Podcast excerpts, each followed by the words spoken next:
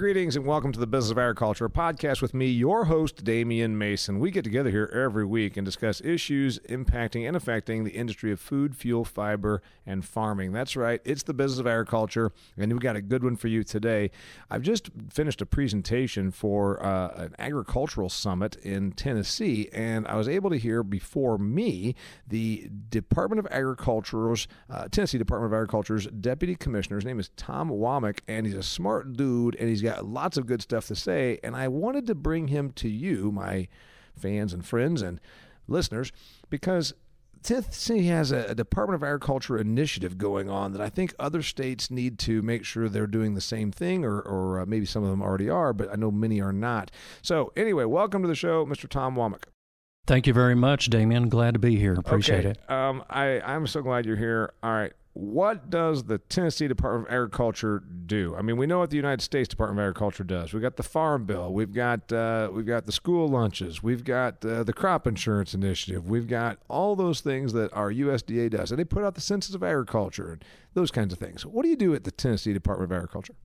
Well, we're where the rubber meets the road, so to speak. Uh, we're a little closer to the farm and the farm production, and all those things that you talk about USDA doing, we also do in many ways at the farm at the state level. Uh, whether it may be ensuring the quality of agricultural inputs or food products. Uh, uh, pesticides, all of those things. We're doing that as well at the state level, as well as uh, trying to help farmers and farmland owners and forest landowners protect their land and um, um, uh, to improve our natural resources. So.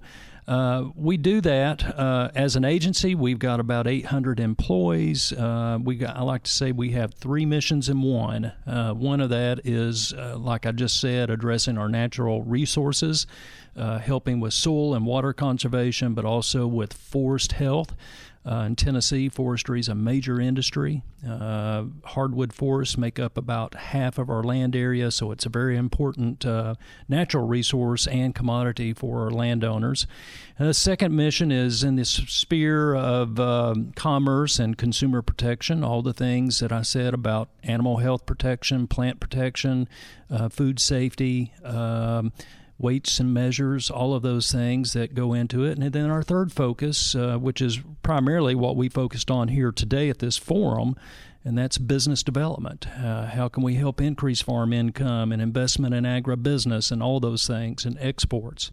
You're the deputy commissioner, and you said there's 800 employees. Uh, it's a it's an organization that is answers to the governor, but really, regardless whether the governor's a, a male, a female, a, a Republican, a Democrat, it doesn't matter. The Department of Agriculture stays here.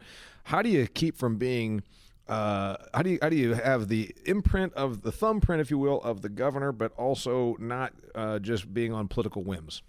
Well, uh, we're a little bit different in the South. Most of the commissioners of agriculture are elected in statewide office in the South. In Tennessee and, and one or two other southern states, uh, our commissioner of agriculture, Dr. Charlie Hatcher, is appointed by the by the governor, uh, Governor Bill Lee. Um, so he is a member of the governor's cabinet. Uh, the governor's policy is our policy, and vice versa. And we're very fortunate in Tennessee that we have a governor that comes from the farm. He's first and foremost a businessman, a successful businessman, uh, but he also comes from the farm, a long generation of cattle producers, and he knows and understands agriculture and its impact on our rural areas and our rural economy.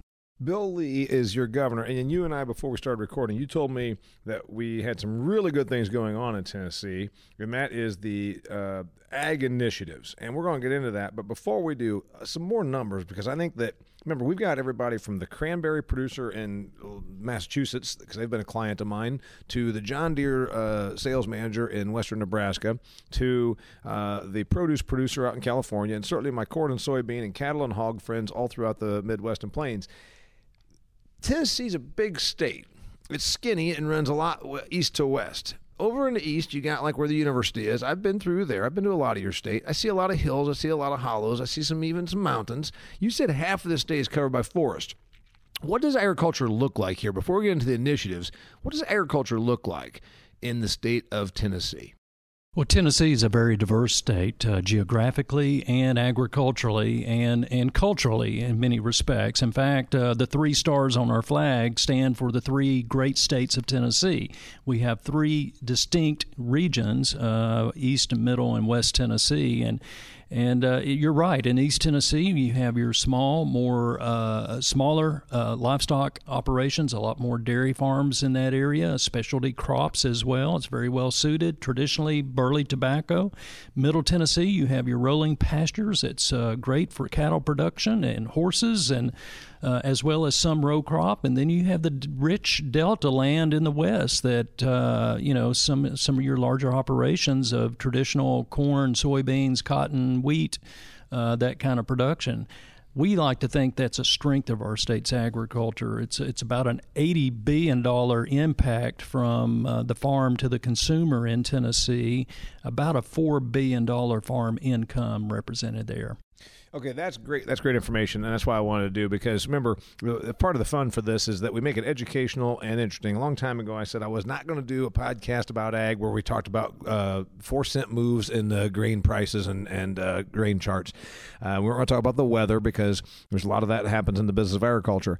I love learning, and I've been to your state quite a bit. Yeah, when I think about like the Memphis part of Tennessee, it's got it looks like there's great big tractors out there doing row crops and and a little bit different because there's cotton over there, but it wouldn't be too dissimilar from uh, you know the Midwest in that regard. It, yeah, certainly you could you could stand in uh, uh, the Delta region of Tennessee or even in Northwest Tennessee, and you could be anywhere in the mid Midwest. Yeah, or Plain States even. And then you've got the stuff in the Central, and so you guys are a pretty big cattle state, and and a lot of people wouldn't think that because you got some curvy ground, and that's forage and hay and pasture production, and then uh, on the east side of the state tobacco. You were involved with that because you've been with the Department of Agriculture for a long, long time here in the state. What happened in the 1990s when tobacco changed? Well, of course, uh, one of the big factors was the uh, Master Settlement Agreement, uh, the uh, lawsuit with uh, 46 states against cigarette manufacturers. Obviously, Tennessee being one of the top three or four tobacco producing states. Uh, that certainly had an impact here in terms of uh, market dynamics for our tobacco market, particularly for burley tobacco. In fact, we used to grow probably 80% of our tobacco was burley tobacco. Okay, and so the person that's listening that might just be a, a dairy farmer up in uh, Minnesota is saying, okay, help me out here. I, uh, I know a little bit about tobacco, burley versus dark fire tobacco, uh, which is typically a smokeless tobacco. So burley primarily goes into cigarette manufacturing. So we've kind of switched that now since the 1990s. We still grow somewhere around $100 million worth of of tobacco in Tennessee, but now the majority of that is dark fire tobacco or that goes into snuff and other smokeless products. Okay, dark fire equals chew, chew really. That's interesting. Uh, the farms have also gotten larger and under contract, uh, whereas before in Tennessee, every small farm had some tobacco acreage. Yeah, the word when I was a kid in Indiana, because maybe you drove through here or you knew someone that did, is that there's a every farm there's three acres or two acres or five acres of tobacco, and that was a very. Uh, and I even had somebody that was a Tennessean that told me that, that that was the idea that you, that's how you put your kid to college because you're three acres of tobacco. So is that's that doesn't happen anymore. Uh, not very much. No, it's it's like everything else. It's scale of economy. It's about quality, and uh, the the buyers are looking for producers who can can uh, produce at that level and produce specific quality that they're looking for. So the small uh, acreage has pretty much gone away and uh, has been replaced really by beef cattle in many instances, or in some cases specialty crops, but primarily beef cattle because that was something a lot of farmers already did. So they, they were simply able to expand. They just expanded those acres into that. Okay, Deans. I wrote an article about Deans, the milk processor, and I specifically remember that they uh, shut down facilities that impacted what dairy was left in Tennessee uh, and uh, Kentucky. Uh, and some in Indiana, my home state. So dairy used to exist here to a larger level, and that's because you've got the you got the topography, and then you do have the markets. You got plenty of population between Nashville, you know, uh, different big cities. Dairy's changed, and it doesn't happen here much anymore. Well, we we've certainly lost a lot of dairy farms, just like all the other states, and and it's been maybe even more prominent here for several reasons. One, Dean still has a, a large presence uh, here in Tennessee with a couple of manufacturing plants. They're still very important to our dairy industry, and probably account about forty for about forty percent of our dairy market right now. Uh, but we all know the troubles they've had, and um, uh, with the consolidation in the industry and uh, some vertical integration with some of our big retailers, uh, that's directly impacting Tennessee dairy farmers. We have some limiting factors here. One, uh, we we our, our, geography just doesn't allow us to grow dairy farming to a very large scale. I mean, you're talking about a thousand head operations a large operation in Tennessee. So it's really hard unless you're producing uh, for a niche market, uh, on farm processing yourself and labeling and selling directly to the consumer. Uh, it's about efficiency, which happens. Those those farms, th- those things happen, particularly in population centers. So if you were on a couple hundred acres within a quick drive of Nashville or Knoxville or one of the larger cities, you could see that. But that's only still going to have so much potential. Yes, and, and we have a few of those that are very successful, but not everybody is, you're right, not everybody is in the right location, and neither are they necessarily a marketer. So, so that's directly impacted it. Uh, t- also, we're in a milk deficit region. And uh, the milk we produce here, for the most part, goes further south. And then, uh, because of the milk marketing orders, it allows milk to be brought in that that's very um, uh, cause a, a, a, a, really an unfair co- competition for local production for local dairy farmers in Tennessee, and we're very concerned about that. works works pretty well for the the guy that rents my land because his milk a lot of times does go south up in Indiana because sure. uh, that's where you're, you're talking about. You know, but but what makes this harder is the fact that dairy operations tend to be more economically impactful in rural communities. They take more inputs, they require more labor, they're more investment, they're capital intensive. And now that we are losing so many of those dairy operations, we're also losing that multiplier effect that they the bring to our economy. The, the supplies, etc. Beef. Uh, you know, as much as there's folks that uh, believe we're going to have plant-based meat, I've ran some numbers that you just saw me present them. That uh, Beyond Meat's quarterly sales revenue was sixty-seven million dollars, and everybody's jumping around themselves about how Beyond Meat is going to and Impossible Burgers are going to take over beef. That's about one afternoon for McDonald's sales. Uh, it just is a it's just a, a fly in the room at this point, with a lot of potential. Tennessee does have a real opportunity on beef, especially as we move into more demand on grass fed. Is that something you see as a growth category? Uh, certainly, we see all of that as a growth category. In Tennessee, we do th- one thing very well, and that's that's produce forage, and and we market our forage through our beef cattle. Uh, of course, we're primarily a cow calf state, meaning that we're shipping our calves out to the Midwest for the most part, but we're seeing tremendous growth and interest in locally produced and and and bought beef, and uh, we're we're working hard at the Department of Agriculture to try to expand our processing capacity that we lost decades ago to the Midwest. We're trying to recapture that, at least for these smaller producers who want to sell directly to consumers, and so.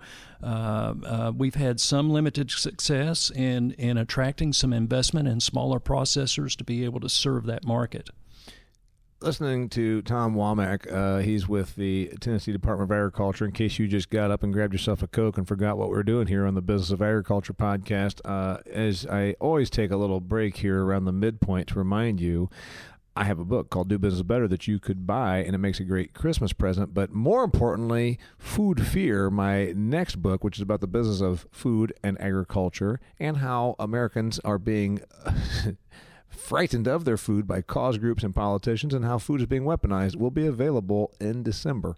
Tom Womack, you are doing some amazing things in Tennessee through the Department of Agriculture, and you talked about Governor Bill Lee and your department's initiatives where you're doing what you call the Rural Initiative. You've got a fan and a friend and a banker in your governor, and that he is a farm boy. He's an ag person. He wants to do well. We know, you and I do, because we're farm kids ourselves. Sometimes I hear in the rural landscape, it ain't always pretty. There's the Norman and Rockwell imagery that our customers want to have, and then there's the reality. I know farmers that have had their uh, their anhydrous tanks vandalized by people trying to get stuff to make meth. I know that there is um, some economic strain out there. So there are the realities of rural America, and sometimes uh, our our city and suburban brethren don't really see it. You're doing stuff to address that with your rural initiative. Tell me about it. Uh, we've got a real dichotomy in Tennessee. Uh, we're right here in Nashville in one of the most booming economies in the country. It's Nashville's known as the IT city, and that expands to the donut county, counties around uh, Nashville and Davidson County. That's great. Uh, we also have major growth in Memphis and Knoxville and Chattanooga and attracting industry. But if you drive just a uh, an hour east or west of Nashville, you're in rural Tennessee, where in in some cases we have uh, some of the most economically distressed counties in the country. And uh, so trying to bridge that so that we're bringing up the whole economy. Governor Lee has a rural initiative. That's what he campaigned on. And it's uh, more of a whole approach uh, focused on uh, healthcare, education, connectivity in those communities. Our part with the Tennessee Department of Agriculture obviously is focused on uh, developing uh, our ag industry and markets for farmers. When you travel in these communities, it's very obvious there's two things that drive the economy, and that's farming and forestry. And so we are looking at how we can, one, boost farm income through a cost share program we have called the Ag Enhancement Program that's funded through an appropriation from the legislature where the farmer has skin in uh, skin in the game. They have to be able to put in uh, anywhere from fifty percent to sixty five percent of the cost of a project. Um, okay, wait. Okay, we're just just we don't get too far ahead of us here. So the rural initiative, we obviously understand why, and a lot of our folks don't. I mean, there are people that truly don't get that. They think they think there's a problem in the inner city with um, uh, economic stress uh, or drugs and you and I both can say that we see this out here in rural Tennessee and in rural Indiana. And, um, you know, they talk about crimes of despair, or worse yet, deaths of despair, where people are truly committing suicide or killing themselves because, uh, you know, they're, they're, they're having a, they're in a bad way. So this is needed. First off, you said ag and forestry, and you told us earlier that half of Tennessee's land is covered by wood. Is there a push to do something on timber before we go into the ag enhancement program. If there's so much of your land that is covered by forest, what what can we do to better utilize that? Yeah, most of that forest land, and, and in Tennessee, we're talking about hardwood forest primarily, uh, is in the hands of private ownership. About 80% of it or more is in private ownership. And so, one, it's about educating our landowners about proper health management, uh, but also looking for market opportunities. We have a thriving primary and secondary wood manufacturing industry in Tennessee. We're one of the top, if not the top, uh, hardwood flooring manufacturer in ten, uh, in in the country, and uh, we're one of the major exporters of hardwood lumber. And so, so, we're probably already doing right there. We're not. We're not. That's not our problem right now because if you're taking, if you've already got the trees, you've got the land, and it's being managed in, in proper stewardship, and you can do the value added of you not only are growing it, you're cutting it, and you're processing, it, you're making it into hardwood floors. It sounds like that side of the rural equation isn't our problem. Well, it, it is and it isn't. Uh, we've certainly seen some impacts from the trade with China uh, and the tariffs. That's directly impacted our hardwood industry. In fact, we've had a trade mission just over in Vietnam exploring other market opportunities for our hardwood lumber. Okay, so the problem is that we we, we don't have enough places to go with it because of uh, we can't burn through enough hardwood products here in the U.S.? Uh, uh, that is correct. Uh, what happens, we're, we're producing the raw product for the most part, and it's being finished and sent back here for as finished product and furniture for us to buy as consumers. We would love to be able to capture some more of that secondary industry that finishes hardwood lumber as well. Got it. So that that's good on forestry the ag enhancement program. You started to explain i just want to make sure that i didn't lose sight of the forestry. Ag enhancement program. I'm a farm owner. I'm a i'm a farm operator. And i um, have this idea. I want to expand my industry. I want to start making cheese or i want to uh, do something. You say there's this ag enhancement program and you're willing to give me some matching money to help this rural community. What are the projects and how does it work Well, it, it's a whole spectrum of projects. If you're a cattle producer, it's about helping you invest in cattle handling equipment. It may be a head gate. It may be a, a herd health management program. Um, it may be hay storage or or, or whatever. Uh, we will cost share up to uh, 35% up to 50% in some cases of those farm projects. If you're a grain producer, it's talking it's about cost sharing on on-farm grain storage. We've been very successful in helping Tennessee farmers uh, increase their on-farm grain storage to be able to weather the down commodity market that we have. That's been very significant.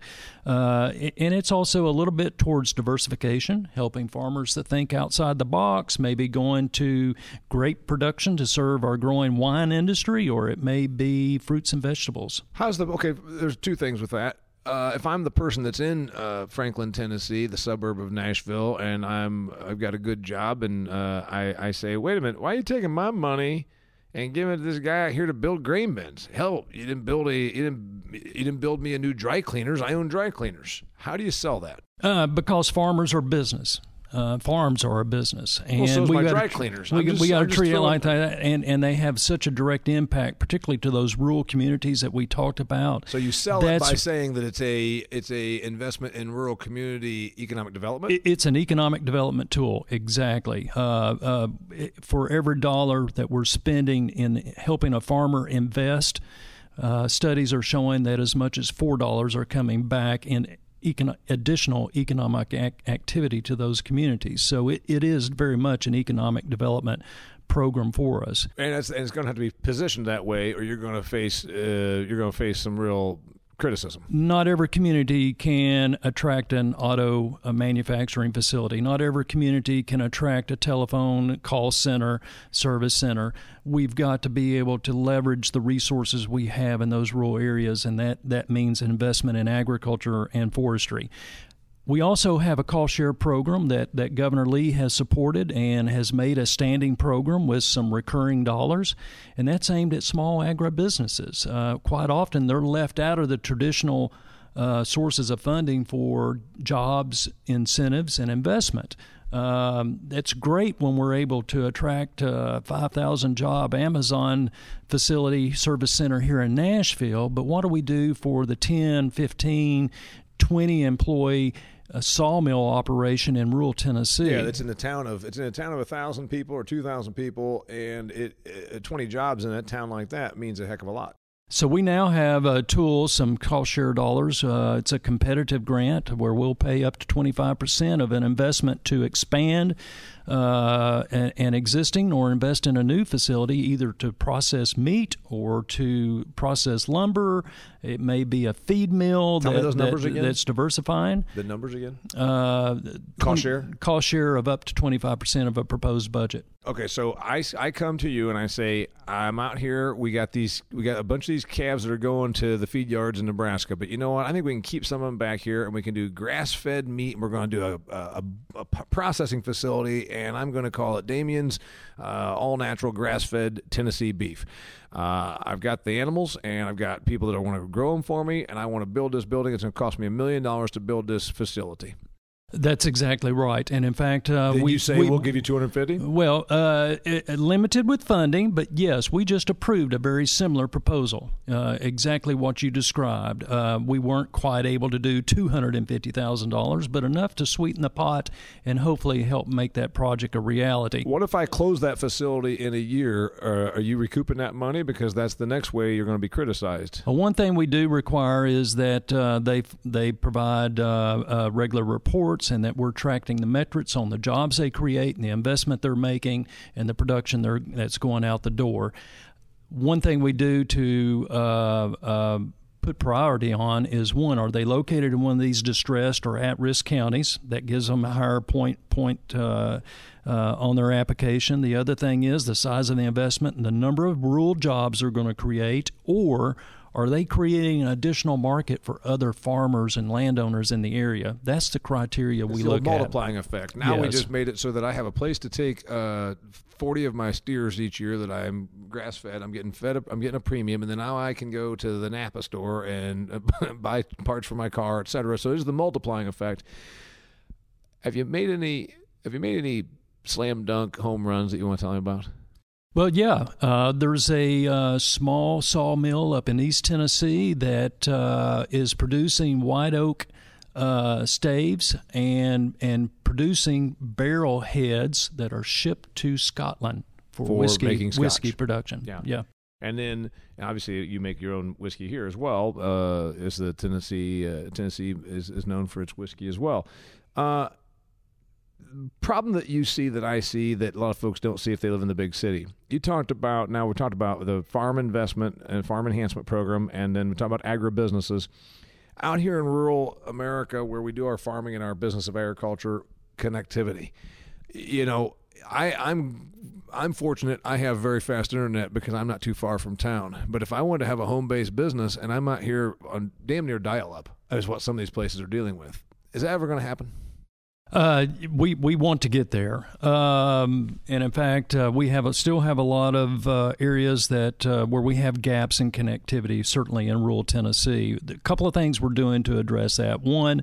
Uh, uh, legislation was passed in the previous administration that allowed rural rural electric cooperatives to get into the game. So we're now seeing that happening here in Tennessee with the same approach to rural electrification 70, 80 years ago. We're bringing that to rural connectivity now.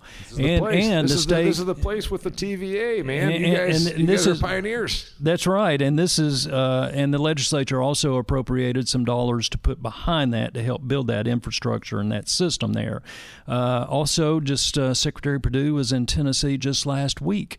And, and announced a major grant from USDA to help support rural rural connectivity uh, in one of our western counties. So those it's it's not going to happen overnight, uh, but uh, we have got to connect our rural communities because it drives as much the farm and forest business as it does the um, uh, telephone company in the city. Well, and also, yeah. Uh, by the way, you know there was a big deal when we got telephone service uh, that competed with uh, cities in rural America. What 40, 50 years ago, it made it so that now we weren't behind the times, and this is a big deal. And it's also about uh, increased access to uh, education online. It's about increased uh, access to health care, telehealth care. It's about all of those things. You mentioned those when you talked about the governor's initiative or the rural initiative, if you will, that is being done through the Tennessee Department of Agriculture, and you mentioned innovation and technology. Uh, broadband's a big part of that. Is there anything else we can do?